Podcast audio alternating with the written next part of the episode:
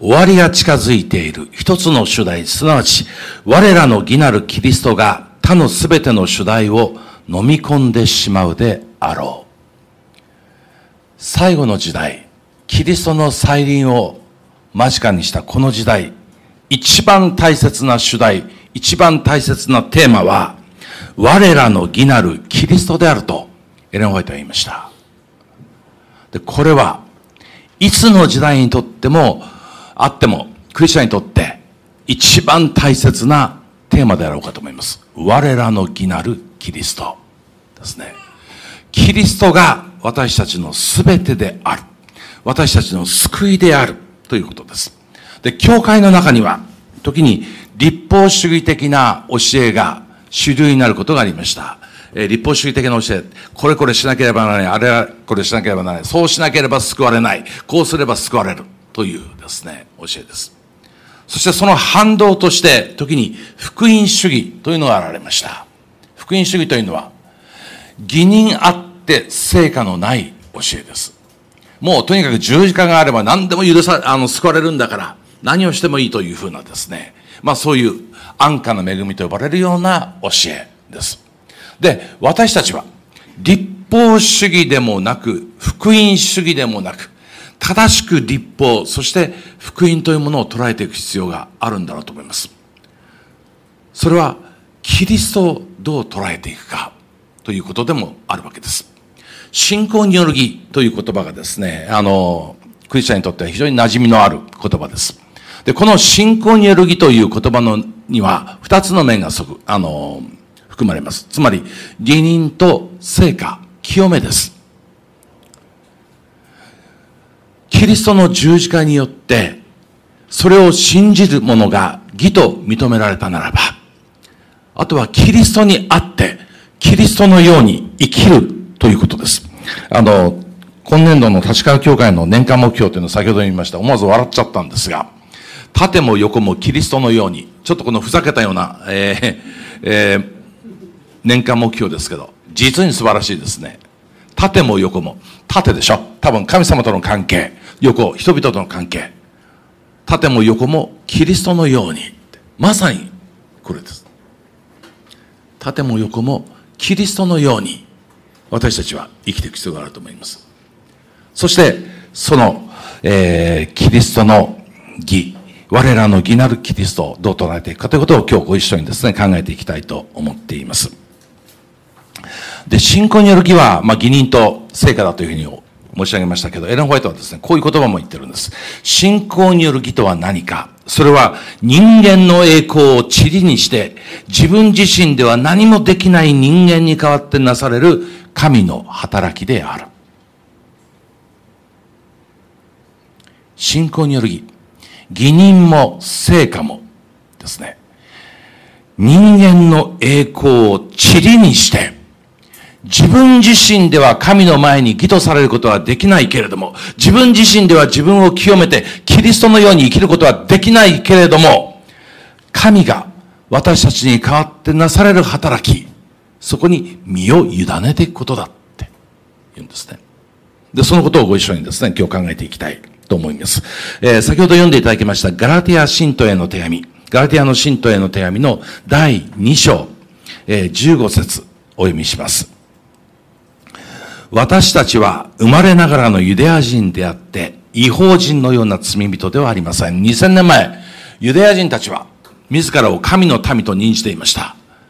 神の民は必ず救われると信じていた。なぜなら、特別に神によって選ばれた民だからです。パウロも自分がユダヤ人であることを誇りに思っておりました。しかも、ベニヤ民族の出身、えー、そしてパリサイ派に属していて、立法においては落ち度のないものであるとえピリピリとのタイムの中に書いています。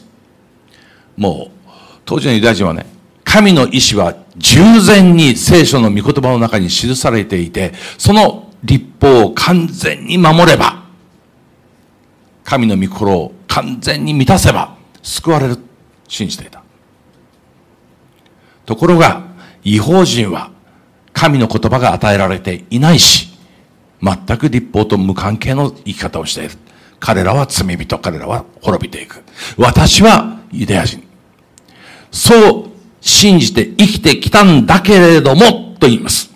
16節。けれども、人は立法の実行ではなく、ただ、イエス・キリストへの信仰によって義とされると知って、私たちもキリストイエスを信じました。これは、立法の実行ではなく、キリストへの信仰によって義としていただくためでした。なぜなら、立法の実行によっては誰一人として義とされないからです。サウロと呼ばれていた時代、パウロがですね、もうガチガチの、えー、ユダヤ教徒であった時に、キリスト教という、まあ当時キリスト教という言葉ではなかったんですが、新しい宗教、信仰宗教が生まれてきた。ですね。ナザレルの道とかいろいろなまあ呼び方がされておりました。ナザレ派。で、びっくりしたわけです。その教えによれば、立、あの、人が救われるのは立法の実行ではなくて、十字架のキリストを信じれば、キリ十字架のキリストが私の救い主だと信じれば、罪は許され、救われ、永遠の命が得られるんだと、その信仰宗教は言うんです。とんでもないと思いました。何を言ってるんだと思った。で、彼は、キリスト教を迫害していったわけです。こんな信教宗教は撲滅しなきゃいけないと。息を弾ませながらキリスト教徒を迫害し、そしてこのキリスト教を撲滅することに彼は献身してったんです。ところが、あのダマスコ途上で復活のキリストに出会いました。彼の信じていたことが全く違っていたことを知ったんです。これこそ神の御心だと思っていたことがそうではないこと。これこそが神の御心に生きる道だと信じていたことがそうではないことを彼は知ったんです。モリアックというフランスのカトリックの作家がいます。こう書いています。パウロを愛しておられたキリストは、ダマスコ途上の曲がり角で彼を待ち伏せし、そして捉えられた。素晴らしい表現だと思いますね。キリストにパウルは待ち伏せされて、あのダマスコ途上の曲がり方、実際に曲がったわけじゃないんですが、待ち伏せされて捉えられたって。私たちも皆そうです。あなたはなぜクリスチャンなんですか？なぜアドベンチストなんですか？と問われたらいろんな証があるでしょう。でも説明できないところがある。先で言いました。私はアドベンチストの家庭に生まれたので、今アドベンチストなんですが、でも同じようにアドベンチストの家庭に生まれた者が皆アドベンチストであるとは限らない。私の友達何人も教会から去っています。なぜ私が今ここにいるのか、ここに立っているのか。人生の途上のどこかの曲がり角でキリストに待ち伏せされて捕らえられたんです。だから、クリスチャンだし、だから、アドベンチストなんです。そして、それでいいんです。完全に説明しきれない不思議な神との出会いがありました。キリストとの出会いがありました。パウロもキリストに取られた。そして自分の救いが実は自分が命がけで守ってきた立法の実行にあったのではないことを知るんです。人が義とされるのは、キリストへの信仰による義だ、信仰によって義とされる、救われるのであって、決して立法の実行ではない。立法の行いではない。信仰による義という言葉をですね、解説するときにこの御言葉はよく用いられます。そして、私たちは皆、アーメンと言います。私の救いは、キリストを、十字架のキリストを信じる信仰によるって言うんです。ところが、今から100年ほど前、一人の若い牧師が、スイス人の若い牧師が、この翻訳は本当にこれで良かったのかって言いました。どの部分か。それは今私たちがね、注目している、えー、人は立法の実行ではなく、ただ、イエス・キリストへの信仰によって義とされるというこの言葉です。人が救われるのは、イエス・キリストへのイエス・キリストに対する信仰によって、これは本当にこれでよかったのかって、その牧師は言った。実は、ギリシャ語ではですね、原文ではですよ。このイエス・キリストへの信仰という言葉は、イエス・キリストの信仰という言葉なんです。俗格です。私たちが救われるのは、イエス・キリストの信仰による。で、こののという言葉をイエス・キリストへの信仰、イエス・キリストに対する信仰と翻訳することは文法上間違いではありません。ですから、もう日本語の聖書に限らず英語の聖書もフランス語の聖書もドイツ語の聖書もそう訳してた。ところが、このスイス人の若き牧師、カール・バルトという牧師は、本当にこの役でよかったのかって言った。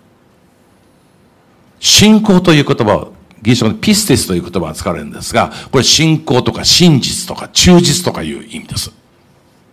実はこれは本来、我々が救われるのはイエス・キリストの真実によると翻訳すべきじゃないのかってイエス・キリストの信仰によってと翻訳すべきじゃないのかって彼は問題を提起した。当時あまり相手にされませんでした。しかし、今、この信仰による義というテーマをですね、考えていくときに、このバルトの提起した問題、無視できない。いや、むしろ、そうではないかと言われているんです。えー、一昨年、日本の聖書協会はですね、新しい翻訳の聖書を出版いたしました。えー、聖書協会共同訳というですね、あの、訳です。で、聖書というのは、日本語訳の聖書は30年ごとに、こう改定されています。えー、新共同訳聖書が出てもう30年経ったんですね。で、新しい共同訳という聖書が出ました。そして、その前は口語訳聖書。まあ、今も口語訳聖書を読んでる方、たくさんいらっしゃると思いますが、それも30年、それから30年前、60年前です。今からすると。に翻訳されて、まあ、30年ごとにその時の言葉に合わせて、まあ、翻訳が進んでいく。そして同時に、いろいろな聖書研究がですね、進んでいって、まあ、本文批評という、これが聖書の原点に一番近いんじゃないかという研究も進んで、まあ、翻訳がですね、改定されていくわけです。昨年、ん？一昨年ですかね、出ましたこの聖書協会共同訳はですね、この16節をこう訳してるんです。皆さん自分の聖書をご覧ください。私は今、共同訳の聖句をお読みいたします。しかし、人が義とされるのは、立法の行いによるのではなく、ただ、イエス・キリストの真実によるのだということを知って、私たちもキリストイエスを信じました。これは、立法の行いによってではなく、キリストの真実によって義としていただくためです。なぜなら、立法の行いによっては、誰一人として義とされないからです。この、キリストイエスへの信仰という言葉が、キリストの真実だと、翻訳が変わったんです。人類救済の計画は、先ほど安息学校でもお話しさせていただきましたけれども、人類創造以前から建てられていました。神の形に創造する人間が、もし神に背を向けて、そして神から離れて、死の世界に陥ったとき、どうやってこれを救っていくのか、ということは、すでに神の中では考えられていたことでした。そして、その時から、その時は、子なる神であるキリストが、この人類の罪の贖罪のために、身代わりの死を遂げて、その人類の罪を許そう、計画されていた。その計画に従って、キリストは真実を尽くされて、十字架に死んだんです。このキリストの真実がなければ、我々の救いの道は全く開かれませんでした。父なる神を信じて、そして真実をもってキリストは十字架に死んでくださった。この恵みを信じることによって私たちは救われてるんです。このキリストを信じることによって私たちは救われてる。でもう少し言うとですね、これはちょっと拡大解釈しすぎかもしれませんが、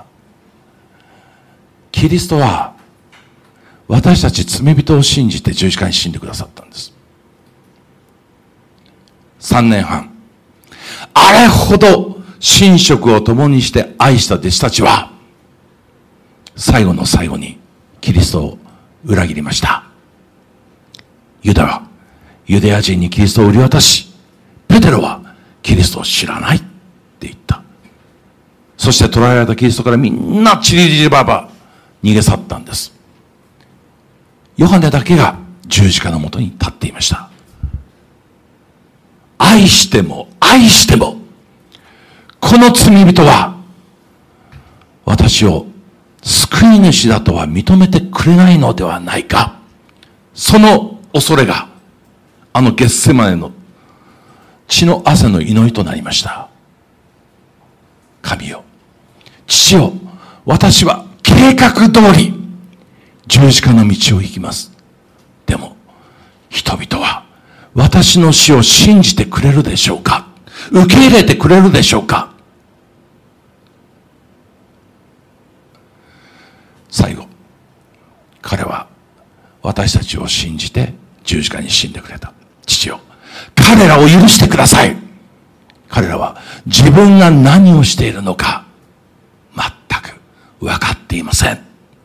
しかし、やがて必ずこの十字架の死を自身の救いのための死であったと信じ、受け入れてくださると信じます。私は彼らも信じて、この十字架に命を捧げます。そのキリストの信仰があって、初めて私たちの救いの道が開かれたんだと思います。パウロは自身がその十字架のキリストの死を馬鹿にして、そしてキリスト教を迫害していた。その事実を知っておりました。でも、キリストの真実を知ったときに、キリストを信じる者に変えられていったんです。がえー、カルバリの丘、ゴルゴダの丘というところでキリストは死にました。ちょっと離れたところにエルサレムの神殿がある。エルサレムの神殿が建てられ、立っていた、その小高い丘、かつては山と呼ばれておりまして、モリアの山と呼ばれていました。あのアブラハムがイサクを捧げた山です。2000年前、アブラハムは神を信じて、一人子、イサクを捧げました。2000年経って、父なる神は、私たち罪人を信じて、一人子キリストを、イエスを、あの十字架に捧げてくださった。神を信じることは、永遠で、絶対で、そして普遍の神を信じることは、それでさえ大変なんですが、しかしそれは、ある意味、賢明な判断です。しかし、人間を信じるということ、この罪人を信じるということは、なかなかの冒険です。しかし神は人間を信じて一人子イエス捧げてくださった。そしてこのキリスト、神の真実をもとにして、私たちの救いの道が開かれたんです。キリストを信じることによって、私たちは救われました。義と認められました。そして、キリストに信じてキリストにあって義と認められた者は、今度はキリストと共に生きていく道を選びます。えー、ちょっと飛ばします。時間があまりないのでですね。えー、20, あ20節の言葉。パウロが、私はキリストを信じて義とされたと言ったパウロはですね、20節に生きているのはもはや私ではありません。キリストが私のうちに生きておられるのです。私が今肉において生きているのは私を愛し、私のために身を捧げられた神の子に対する信仰によるものです。えー、共同訳聖書では最後のところ、神、えー、と、私たちのために身を捧げられた神の木の、神の子の真実によるものですと、まあ当然、こう翻訳はされています。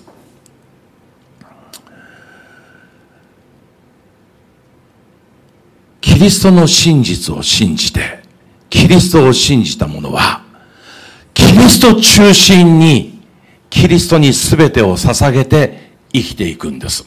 だから、パウルは、生きているのはもはや私ではありません。キリストが私のうちにあって生きておられるのです。で、これが成果です。清めです。キリストによって救われた者は、キリストをうちに主と招いて、キリストによって生かされていくんです。で、このことを私たちは、日ごとの選びの中で生きていく。今日も主よ、私のうちに入って私をすべてご支配くださいって。私を導いてください。生きてるのは私ではありません。あなたです。という告白へ導かれていく。そのことを願うのは、願うのが、クリスチャンの生きる道であるということですね。で、ちょっと具体的に一つですね、あの、一人の方のお話をして、えー、理解を深めたいと思うんですが、あの、私、たびたびミス青森の話をさせていただいています。で、この人の話をするためにですね、本当に心がこう燃やされるんですね。で、昨年、あ、いや、今年ですね、このミス青森ってずっと私が言ってきた人、これはあの、他教派の日曜教会の方なんですけど、先生からこの人のお話を聞いて、その先生の本から学んで、また何回かお話をして、この人についての理解をこう深めてきたんですが、名前は知らなかった、ずっと。ところが、今年のですね、2月3月、えある教会でこのお話をしていましたら、ある信徒の方がですね、先生、岩屋さんのことよく知ってますねって言われたんです。びっくりしました。岩屋さんって。あのミス青森ですよって。え、岩屋さんっておっしゃるのそうです。岩屋京さんって言います。岩の谷の今日はあの、薫という字を書いて岩屋京。母の学友です。実はその方はですね、元はあの無教会の、無教派の、無教会派の、えー、出身なんです。ご両親も、えー、無教会。ご両親が無教会の方で、で、お母さんが伝道師として学んでいるときに、この岩屋京さんと机を並べて勉強した。で、お母さんから彼は、その岩屋さんのことを聞いていた。で、私はお話をしたもんで、よく知ってますねって言われた。で、私この岩屋京さんっていう名前を知ったので、帰ってですね、ネットでこうググったわけです。そしたら、初めて別の牧師さんの、えー、私が聞いていた西尾教会ではない別の牧師さんが、この岩さんのですね、お話をしているのを読みました。それ若干話は違うんですね。まあ、一人の人を巡っての物語っていうのは見方によっていろいろ変わってくるんだろうと思いますけれども、その最新版をもとにしてちょっとお話をさせていただきたいと思います。60年ほど前、岩谷京さんは青森県で、えミス青森に選ばれました。で、彼女はですね、まあもちろん、容姿も美しかったんですけれども、えー、声も綺麗な銀行に勤める方だったそうです。この部分は、青森県の私たちの信徒の家庭集会でお話をしたときに、皆さんが、ああ、知ってる知ってるって、その村の方だったらしいです。この岩屋さんはですね。で、あの、お話をしてくださったんですが、まあ銀行に勤める方。で、えー、ミス青森に選ばれて、意気揚々と銀行の勤めに帰っていったときに、まあ、男性行員は彼を、彼女を取り巻く。ところが、そんな彼女を快く思っていない友人の行員がおりました。同性の行員です。嫉妬した。岩屋さんを呼び出して、その美しい顔に硫酸をかけたんです。まあ、彼女は当然逮捕され、岩屋さんは東京の警察病院に移されて、顔の形成手術が何回も施されました。入院期間は1年半だったそうです。その1年半の入院生活、もう苦しくて苦しくて仕方がないんです。なんで生まれてきたんだろうって。こんなことになるんだったら生まれない方がよかった。自分の人生を呪っていた。ところがその病院に一人、とても親切な看護師さんがいたそうです。奈良本さんという看護師さん。あまりに親切なので、ある日、岩屋さんがその奈良本さんに声をかけた。あなたはどうしてそんなに親切なのですか？そう聞かれて、奈良本さんは、私は職務上当たり前のことをしているのですが、親切と送られたことをとても嬉しく思います。強いて言うならば、私は病院の隣の富士見町教会に通っています。そのせいかもしれません。えー、富士見町教会というのは日記のですね、日本キリスト教団の有名な教会です。えー、歴代の日本キリスト教団の議長が、えー、牧師をやっているようなですね、そういう教会なんですが、その富士町教会の教会員だって、えー、その奈良本さんおっしゃってくれ、えー、言われたんです。で、岩屋さんも、私も心の平安を得たいので、教会に連れて行ってください。と頼んで、えー、その奈良本さんに連れられて教会通いが始まりました。聖書研究をして、そして退院の日が近づいてきたある日、洗礼を受ける決心、バプテスマを受ける決心をした。教会の牧師に相談したそうです。その時の教会の牧師さんは、島村企画。これまた有名な日記のですね、牧師さんでした。かつてサインズで連載をしてたかなんか、俳句の戦車かなんかしてくださってた先生ですね。で、島村企画先生にバプテスマを受けたいって言った時に、島村先生がこう言ったそうです。あなたに聞いておきたいことが一つあります。あなたは今、洗礼を受けて、イエス様の弟子になろうとしています。そのイエス様は、十字架の上で貼り付けになって殺されました。その時イエス様は、自分を殺そうとしている人々のために祈られました。どうか、彼らの罪を許してくださいと。あなたは、このイエス様の弟子になるのですから、あなたに硫酸をかけた、そのお友達を許しますか？と聞かれた。バプテスマを受けてキリストの弟子になるならば、キリストのように、縦も横もキリストのように、あの友人をお許しになりますか？と聞かれた。当然、岩屋さんは即答できません。しばらく考えていました。沈黙していた。やがて、許します。と答えたんです。晴れて、バプテスマを受けて、クリスチャンになりました。本当に心が軽やかになった。ところが、退院した岩屋さんは、故郷の青森に帰ります。実家に帰る。もうそこでの生活は過酷でした。いろんな噂を聞くわけです。もう顔は元に戻らない。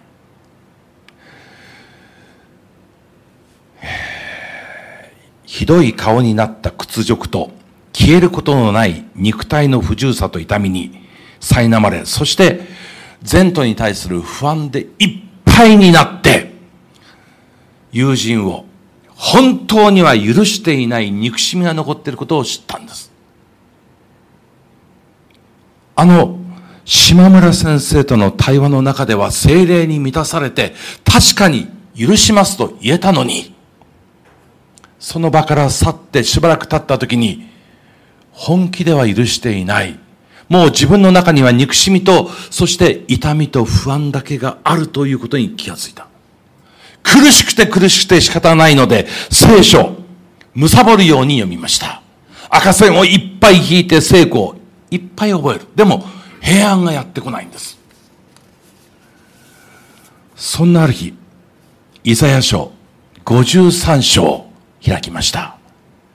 あの苦難のしもべ、ほふり場に黙って引かれていく子羊、私たちのために打たれて、私たちの代わりに死んでいったキリストを表す、あのイザヤ書53章の御言葉を読んでいったときに、光が差し込んだ。キリストは、この苦しみのすべてを背負って、あの十字架に死んでくださった。罪なき神の一人子が、この私と同じ弱い肉体を持つただの人間として、あの恐ろしい十字架の刑罰を受けられた。そして、父なる神様にまで捨てられ、黄泉の底にまで下られた。それは私の罪の身代わりであった。そのことによって私は許されているのだ。もう聖書の言葉が力となって彼女の体に入ってきて、そして悟ったんです。許すのは私ではない。私こそ許さなければならないものだ。加害者は彼女ではない。私こそ加害者なのだ。主よ、許してくださいと泣きながら祈った。って言うんです。ああ私は、彼女を許さなきゃいけないと思ってたけど、実は私こそ許されなければならない罪人なんだ。キリストはその私を許してくださったんだって。初めて悟った。そして、この信仰が与えられた時にですね、岩屋さんは、和歌山の女性刑務所に入っている友人に手紙を送るんです。神の愛、十字架の恵み、許し、それを解く手紙を送って、私はあなたを許してる。どうか、あなたも新しい人生を生きてください。何通も何通も手紙を送ったんですが、友人からは何の返事もありませんでした。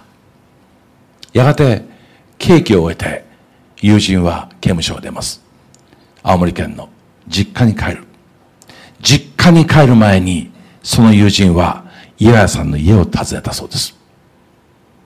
玄関で二人向き合います。お互い認め合った時に言葉が出ませんでした。二人ともしばし沈黙します。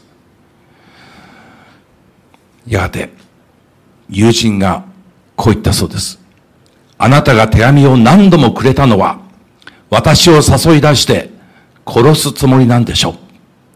私にはもう善との希望は何もありません。殺すなり何なり、あなたのしたいようにしてください。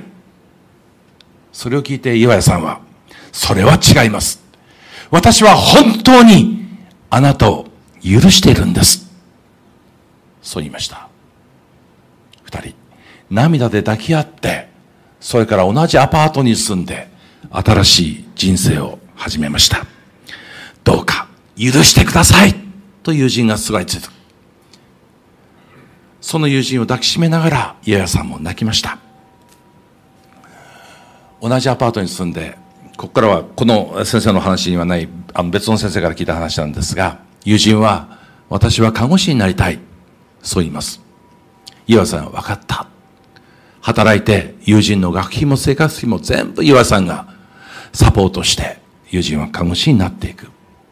一緒の生活をしている時に思い出すように友人は岩屋さんに言います。ごめんなさい。本当にごめんなさい。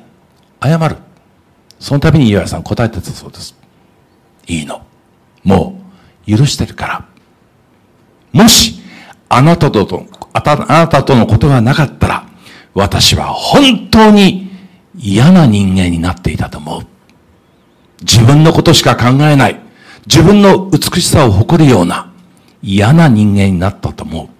でも、あなたとのことがあって、キリストに出会って、人のために生きることを知った。だから、ありがとう。友人はやがて看護師になり、家川さんはその後、献身して伝道者になったと聞いています